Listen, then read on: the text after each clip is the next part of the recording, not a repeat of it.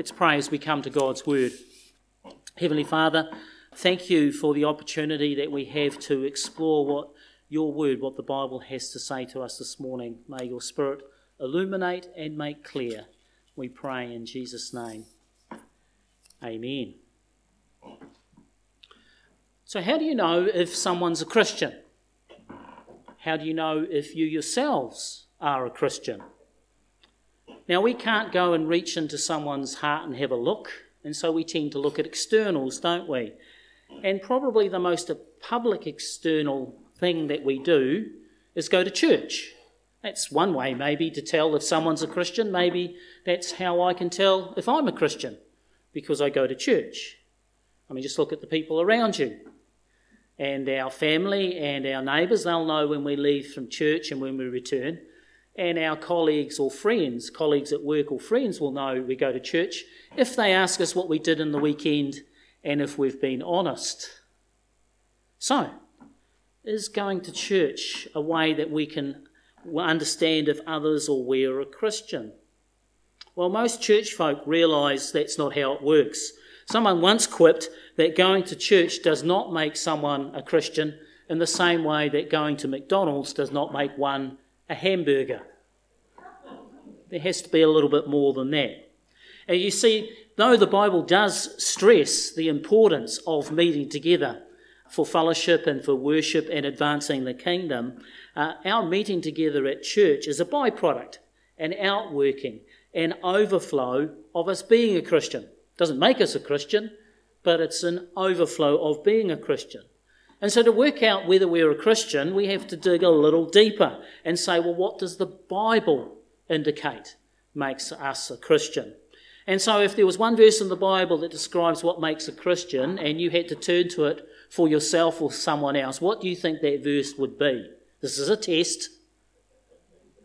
Yeah. That's the first and second commandments, but I did hear someone else say John 3:16. Isn't that the wonderful place to start, isn't it? And even though many of us know what it is, let's have a look at John 3:16.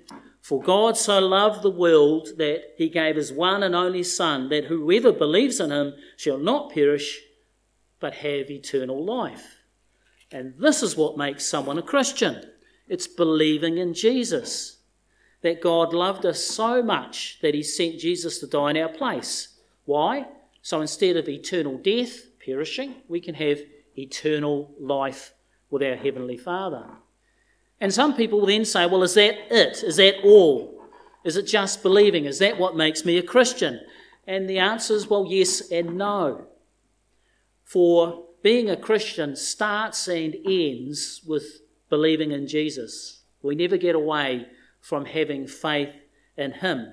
However, there must be something more than believing because of James chapter 2 verse 19. This is a wee bit of a disturbing verse if you haven't come across it before. Let me read to you James 2:19. You believe that there's one God, good. Even the demons believe that and shudder. Wow, that's a bit surprising if you haven't come across that, have you? Even the demons believe in God. Even the demons believe. In fact, they know that Jesus rose from the dead because they inhabit a spiritual world where these truths are very clear. So their believing, the believing of demons, has no saving benefit whatsoever.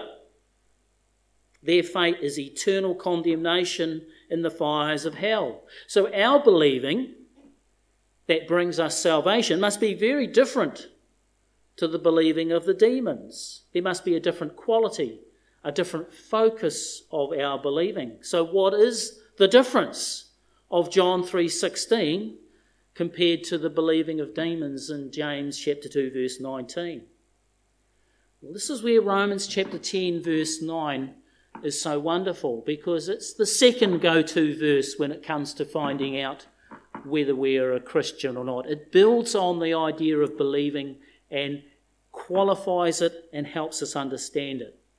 So, let's have a look at Romans 10, verse 9. That if you confess with your mouth Jesus is Lord, and if you believe in your heart that God raised them from the dead, you will be saved. So see how this verse expands on John 3:16. It emphasizes the quality of our believing. Our believing is from the heart, deep down. It's not just a head acknowledging of the facts. And that's what demons believe. They acknowledge the facts that there is a God, and they acknowledge the fact that Jesus rose from the dead. But they do not believe in their hearts. Believing in the heart, from the heart, from the core of our being, is what affects our salvation. And a natural overflow of this is that we confess Jesus as Lord, our Lord. We submit to Jesus as Lord. And this is something the demons will never do. They will acknowledge that, that Jesus rose from the dead, but they will never call Jesus Lord. They are in constant, heartfelt rebellion against Jesus. They will never bow the knee unless it's by force. And this is the difference between Christians and demons we believe from our heart, and we gladly bow our knee to Jesus is Lord. We submit to Him. And this is the difference. And this difference has an outworking in our faith. You see, being submitted to Jesus helps us be sure that we're saved. How do we know we're not fooling ourselves? How do we know that we're just not coming to church and hoping that we're saved? How do we know we actually are saved? Well, part of that, a big part of that, is do you call Jesus Lord? Do you submit to Him and His Word even when it costs and even when it hurts? Because if we call Jesus Lord and don't submit to Him, then we're little, little different than the demons. Now, that's an extreme, but you get my point. Now, Peter, we're going to turn to Peter now because Peter spends a lot of time in his letter from where we're up to now describing what it is to submit to Jesus. What does it look like to have Jesus as Lord? So far in the book of Peter, there's been a lot of wonderful encouragement to the Christians that are suffering about who they are in Christ and the wonderful treasures. Uh, last time we were in Peter, we had a look at this tremendous verse here where Peter declares that we are a chosen people, a royal priesthood, a holy nation, a people belonging to God, that we may declare the praises of Him who called us out of darkness into this wonderful light. And now his letter shifts after describing who we are in Christ and the wonderful blessings and encouragement that we have, the joy that we have in Christ. He's saying, Well, what does this look like? What does it look like to have Jesus as Lord? And so, just a bit of an overview of what's happening next through the letter of Peter. And so, we find in 1 Peter chapter 2, verse 13 and 14, Peter writes, Submit yourself for the Lord's sake to every authority instituted among men, whether it be to the king or to governors. So, one of the things that it is to submit to Jesus is to submit to the civil law. Next thing in verse 18 Slaves, submit yourselves to masters with all respect. That's what it is to be a Christian. Wives, in the same way, be submissive to your husbands. Thinking of getting Tony to preach that sermon when we come to that. What do you think, Tony? Would you? uh, I'm joking aside. We'll come across that in, in a few weeks. And even though I do say I'm hesitant, I'm not, I'm looking forward to preaching that passage. Husbands in the same way. We're going to open what that means up in a few weeks. But notice the theme of submission as it carries through to elders. Elders, be eager to serve. And in chapter 5, continuing, young men in the same way, be submissive to those who are older. So these are all ways that Peter is going to draw out how we know we are a Christian because Jesus is our Lord. What does that look like in practice? Now, for today, we're going to focus the rest of this message on verses 11 or 12, which is kind of a bit of a transition couple of verses. And uh, in these verses, we're going to look on, pick up the theme on how do we know we are Christians. There's four characteristics that this passage can help assure us that we're on the right track and that we're not just fooling ourselves, that we're not just turning up to church with our fingers crossed, hoping we are saved, but how do we know we are saved? So, 1 Peter chapter 2, from verse 11. Dear friends, I urge you as aliens and strangers in the world to abstain from sinful desires which war against your soul. Live such good lives among the pagans that though they accuse you of doing wrong, they may see your good deeds and glorify God in the day He visits us. So, four characteristics that help us understand if we are Christians.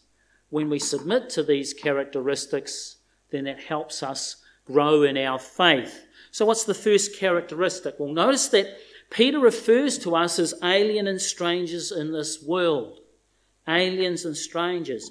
You see, there's a sense where every Christian believes or understands that they don't belong here in this world. That deep down, this is not our true home.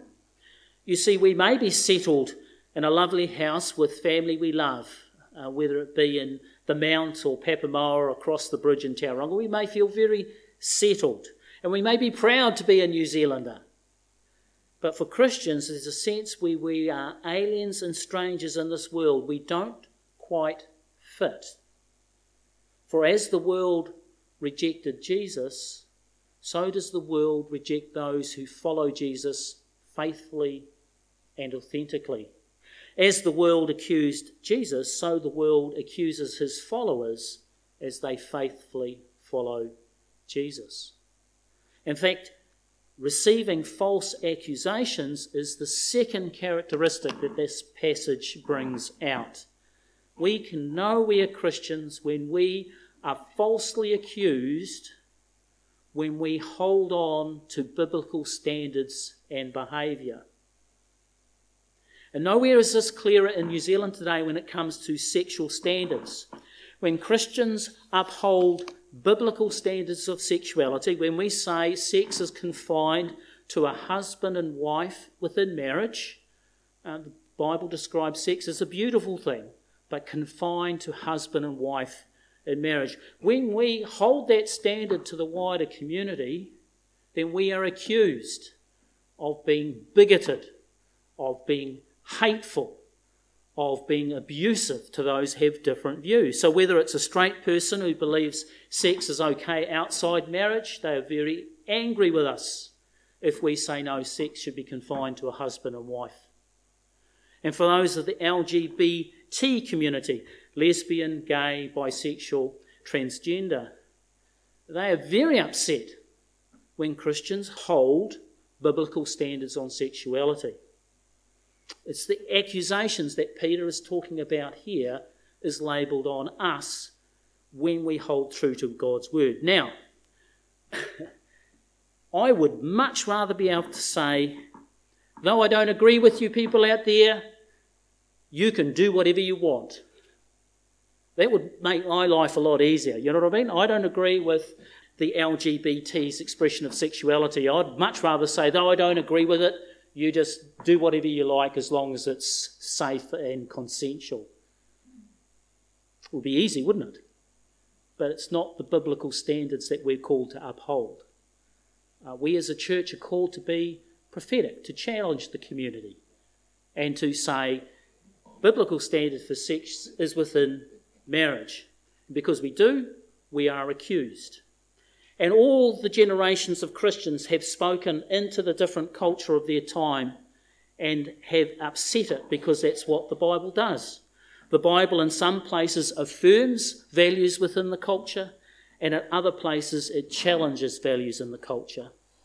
And when we are accused for upholding biblical standards, then that's a, a sign that we're on the right track, no matter how unpleasant it is. So that's the second characteristic of Christians that are being faithful.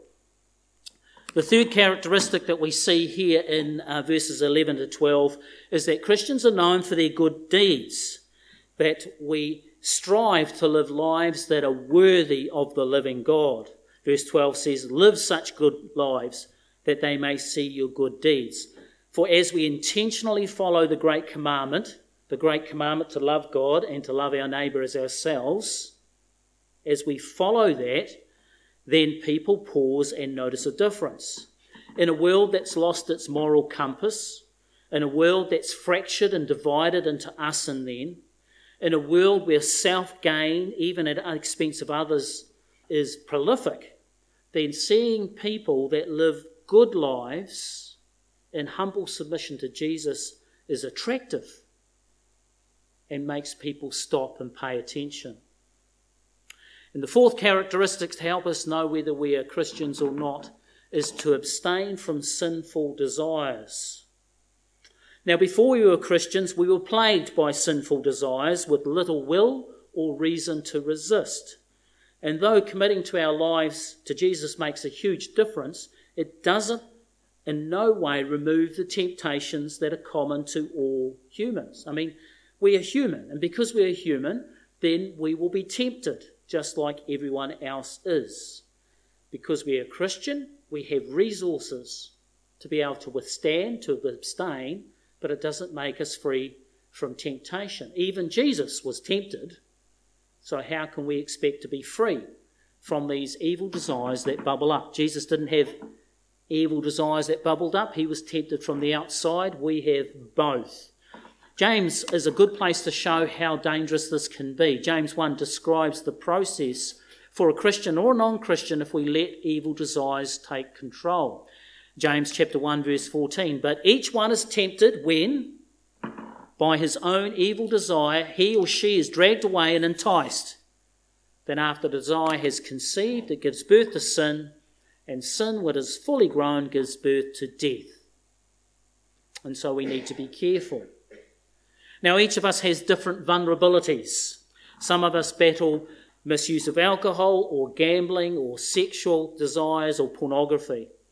But there can also be other evil desires that bubble up that are less dramatic. Things like gossip, manipulation, revenge, unforgiveness, bitterness. We can let these evil desires bubble up and take hold. Yes, though each of us are tempted in different ways, though each of us are tempted. Now, there's a whole sermon, if not a whole sermon series, on how Christians can abstain from evil desires that bubble up from us. However, what's key for today is that the fact is that when they do bubble up, we resist them. We recognize them and say, This is not right. This does not honour God's word. This does not please my Heavenly Father. I will resist. Now, does that mean we get it right all the time? Well, no, we don't get it right all the time. In fact, uh, today there may be some folk that are really struggling in an area of their life. Uh, and I pray that God will give you the relief and the strength to persevere. And it comes in seasons. Sometimes we're fine, and then this evil desire, this temptation bubbles up, and we don't know where it came from. And we need to be alert. But the fourth characteristic, the fourth characteristic of being a Christian is that when those evil desires come, we resist. So let's bring all this together. Let's go back to the question we started with. How do we know we're a Christian? Well, believing is absolutely key. Absolutely key. But it's a different believing from that of the demons. For it's a believing that is from the heart and is from the whole being. It's a belief that's uh, centered on God and on how He raised Christ from the dead and has brought us into a wonderful and delightful relationship with our Heavenly Father. But it's also a belief that sees us confess that Jesus is Lord. It's not good enough just to say in our minds, yes, we believe Jesus rose from the dead. We need to bow our knee and say, I will follow you, Jesus, even when it's tough. And then we spent some time looking at 1 Peter verses 11 of 12 of chapter 2 to help us help us to come to some real practical understanding of how we know we're a Christian. And we, we looked at the factors that there's a sense that Christians don't belong in this world, that we are aliens and strangers. This is not our true home. But there's a part of us that longs for the time when Jesus will return and we will be in our Heavenly Father's presence forever.